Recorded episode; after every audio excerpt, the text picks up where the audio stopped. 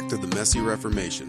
My name's Jason Ruis. I'm the lead pastor at Faith Community CRC in Beaver Dam, Wisconsin.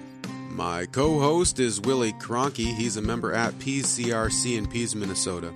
We're just a couple of guys who love the Christian Reformed Church and want to see Reformation happen in our denomination. And we realize that whenever Reformation happens, things get messy. And the closer we get to this upcoming synod, the messier things are getting. So we're taking the opportunity to have conversations with pastors throughout the Christian Reformed Church to find out what's going on in our denomination, but also to talk about what Reformation might look like. If you haven't already, take a moment, click subscribe so you don't miss any of our upcoming content. We are dropping episodes every single Monday. We're also dropping a new series of episodes helping people prepare for Synod with me, and those are dropping every Thursday. Don't miss them. We also want to say thank you to all those who've supported us on Patreon. We're slowly working our way toward our modest goal of 20 supporters at $5 a month.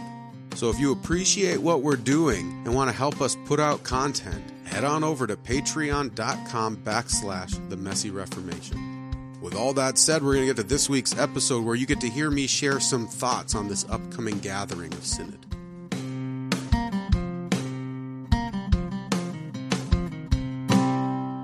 Well, we're doing things a little differently this week because we have one odd week. We have two more interviews that will be published before Synod, but we had one extra week. So I decided to take the opportunity to, to share some things that have been on my heart as I've been pre- doing my devotions, but also as I've been preparing for this upcoming synodical gathering. And one of the things that has repeatedly come up in my devotions recently is this idea of fear. But in particular, the fear of the Pharisees. As you read through the Gospels and you see the reasoning behind many of the Pharisees' actions was fear. And, and in particular, they feared the, the people. And so in Matthew 21, uh, verses 45 and 46, we read, When the chief priests and the Pharisees heard his parables, they perceived that he was speaking about them. And although they were seeking to arrest him, they feared the crowds because they held him to be a prophet. All right, so they feared the crowds. And then Mark 11, verse 18, it says, And the chief priests and the scribes heard it, were seeking a way to destroy him, for they feared him, because all the crowd was astonished at his teaching. Or even in Luke 22, 1 through 2, says, Now the feast of unleavened bread drew near, which is called the Passover. And the chief priests and the scribes were seeking to put him to death, for they feared the people. And so there seems to be this repeated reference throughout the Gospels in multiple places that the Pharisees were seeking to kill Jesus because they were afraid of him and they were afraid of the people. And I wanted to take an opportunity to just encourage all of us, but especially those who are going to be delegates at this upcoming synod, not to give into this Pharisaical fear, but to stand firm and to be courageous as you prepare, but even as we enter into the synodical gathering. I want you to follow the Apostle Paul's words from 1 Corinthians 16 13. Be watchful, stand firm in the faith, act like men, be strong. And it's been funny because recently I had a conversation with someone who seemed to insinuate they thought I was some rough, tough guy who never experienced fear, which is funny because it's so far from the truth. I mean, often when I'm speaking up in a group full of people, I'm trembling, I'm shaking, I've got butterflies in my stomach.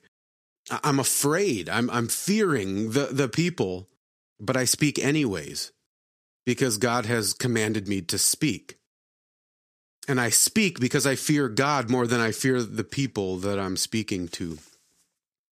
And some of this has just come out of my my own history that I had this gathering early on in my ministry. Our church had a gathering to discuss a pretty contentious topic. And I had just been hired as a youth pastor. I was maybe a youth pastor for one or two years. And we had a congregational meeting and, and people were talking about this topic. And, and I really didn't like how the conversation was going. I thought it wasn't very helpful, but I did not speak because I was afraid. I was afraid that that it was going to hurt my position. I was afraid that I was going to cause damage to some relationships. I was afraid of numerous things, and so I kept quiet. And, and I remember driving home after that meeting, completely cut to the heart, that I would never, ever do that again.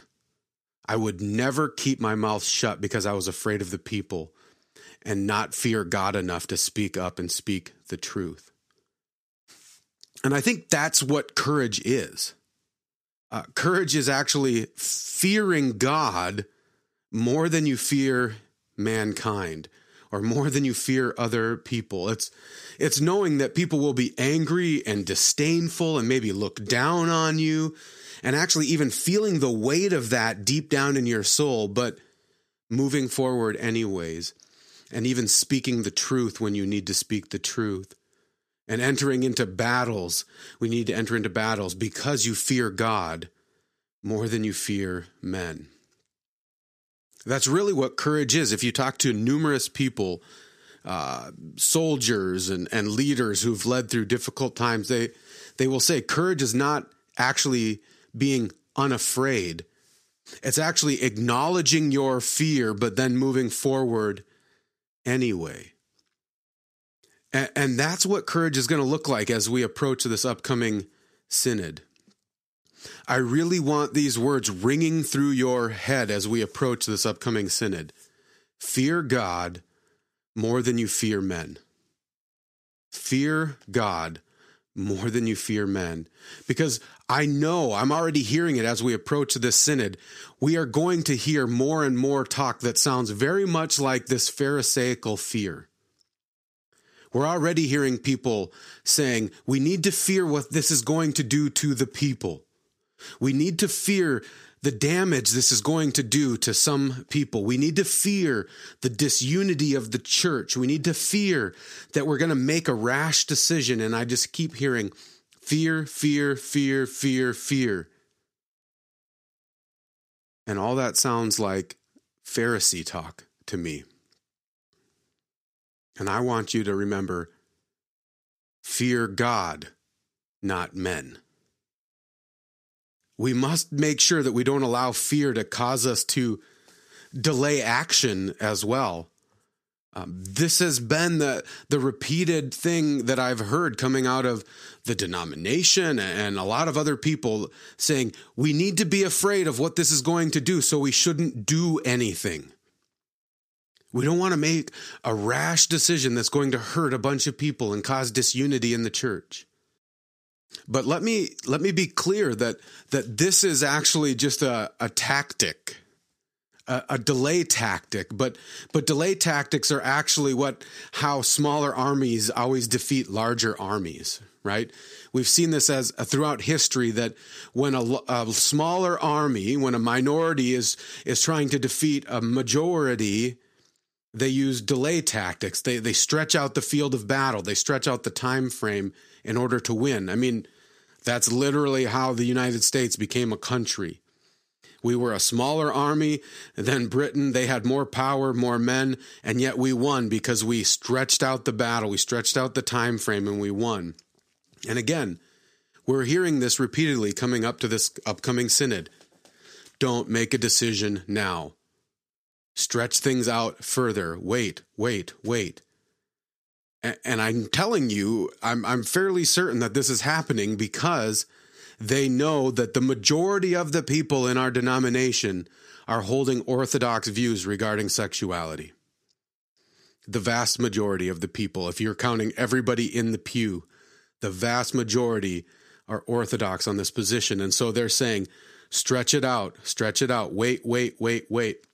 And the main reason I'm hearing telling us we need to keep waiting is fear, fear, fear, fear. Fear damage, fear disunity, fear making a rash decision. And I'm encouraging us not to bow into that Pharisaical fear, but but actually to move forward with a Christ-like biblical courage. You know, I've I've used this quote before, and actually, I think Derek Buikema was the first one I heard it from. That this G.K. Chesterton quote that says, "A soldier doesn't fight because he hates those in front of him, but because he loves those behind him." And I think that's right, but but actually, I want to modify that quote a little bit.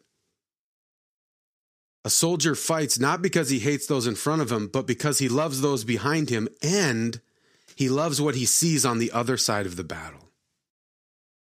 He loves the peace that he sees on the other side of the battle. He loves the vision of the future that he sees on the other side of the battle. And, and I'm wanting to encourage us that as we as we kind of dread and fear and maybe are even overwhelmed coming up to this synodical battle, and I think everybody recognizes, even if they don't want to use the language of battle, everybody recognizes it's going to be a battle. And as we look forward to that, and we see this battle coming up on the horizon, I want us to fight not because we hate the people in front of us and hate the people we disagree with. I want us to fight because we love the people in our pews. We love the people God has called us to serve. And we love the vision of what's on the other side of the battle. I mean, I long for the day when I can be part of a a denomination that I'm proud of and not ashamed of. We used to be that denomination, but we're no longer that denomination. And I long for the day when we will be that denomination. I long for the day when we will be a denomination that's known for standing firm and not just collapsing under pressure. I mean, I long for the day when our denomination will have such a passion and commitment to God's word and God's people that we will discipline anyone who's teaching a false doctrine and leading God's people into destruction. I long for that day. I mean, I long for the day when I can be excited about people going to Calvin University and Calvin Seminary. I long for the day when our denomination will hire exciting people for our denominational positions and stop seeking out the most bland, non controversial candidates. I long for the day when our denomination is going to be more focused on the possibilities of the future and stop dwelling on all of the failures of our past. And lately, as I'm looking forward to this upcoming synod and thinking about the future, I long for the day when people are going to ask us to tell the story of how Reformation happened in the CRC. I long for that day when I can talk to my kids and say, This is what happened. This is what God did to bring Reformation in our denomination. And I can tell you that even as I say that, I feel my heart catching on fire and I feel strength coming into my bones and I feel boldness welling up within me. Why? Not because I hate the people in front of me. No, because I love the people in my pew, the people of my church, and I love the vision I see on the other side of this battle of being part of a denomination that loves God, loves His word, loves His people, and stands firm in that truth. That's what gives me strength and courage to keep moving forward. That's what gives me strength and courage to speak boldly, even when my legs are shaking and my heart is pounding. That's what gives me strength and courage to just kind of keep pushing forward and keep preparing for this battle, reading a thousand pages of agenda material and, and all of the other stuff that's going into this. I keep doing that because I love my God, I love my flock, and I love the vision for what I see on the other side of this battle. And ultimately, we need to remember that we find strength in all of these things, but ultimately, our strength and our courage come from the Lord. Um, it's not really about us. We can't look deep. Uh, we can't look deep enough within ourselves to well up enough strength and courage to fight this battle. Uh, courage actually only comes through faith. I love this line from the Apostle Paul from 1 Corinthians fifteen ten. He said, But by the grace of God, I am what I am. And his grace to me was not without effect. No, I worked harder than all of them. Yet not I, but the grace of God that was with me. See, even Paul knew. He said, I worked harder than everyone. I fought harder than anyone. I, I pressed on in the midst of difficulty and challenge. But really, it wasn't me. It was the grace of God within me. And ultimately, he's talking about the grace of God that comes through faith. It was his faith that allowed him to work harder than all of them. And so it's by faith in, in, the triune God, the Father, Son, and the Holy Spirit, that we find courage and strength to, to enter into this battle. I mean, it's by faith that we keep moving forward when all of the odds are stacked against us. And it's by faith that we stand up and we speak boldly, even when our legs are shaking and even when we don't quite know what to say, we still speak because God has promised He will give us the words to speak in that moment.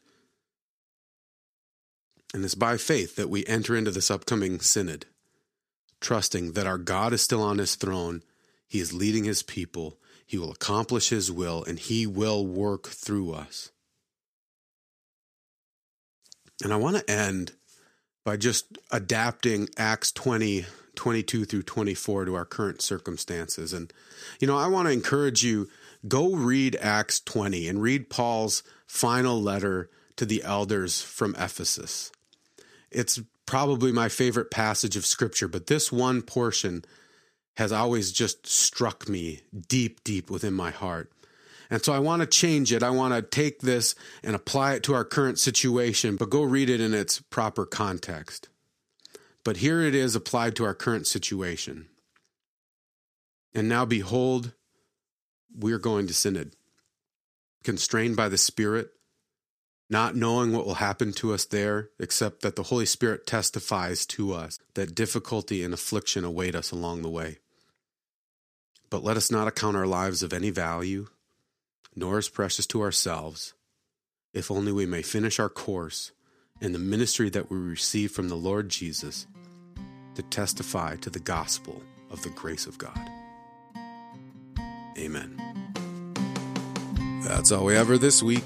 Stay tuned next week for part one of our conversation with Dirk Kochia, if that's how you say his name. Tune in next week to find out how to really say his name. Until then, don't forget, this is Christ Church, and He bought it with His blood. And we've been warned that wolves will come in trying to destroy the flock. So keep a close watch on your life and on your doctrine. For each the word in season and out of season. And keep fighting the good fight in this messy Reformation.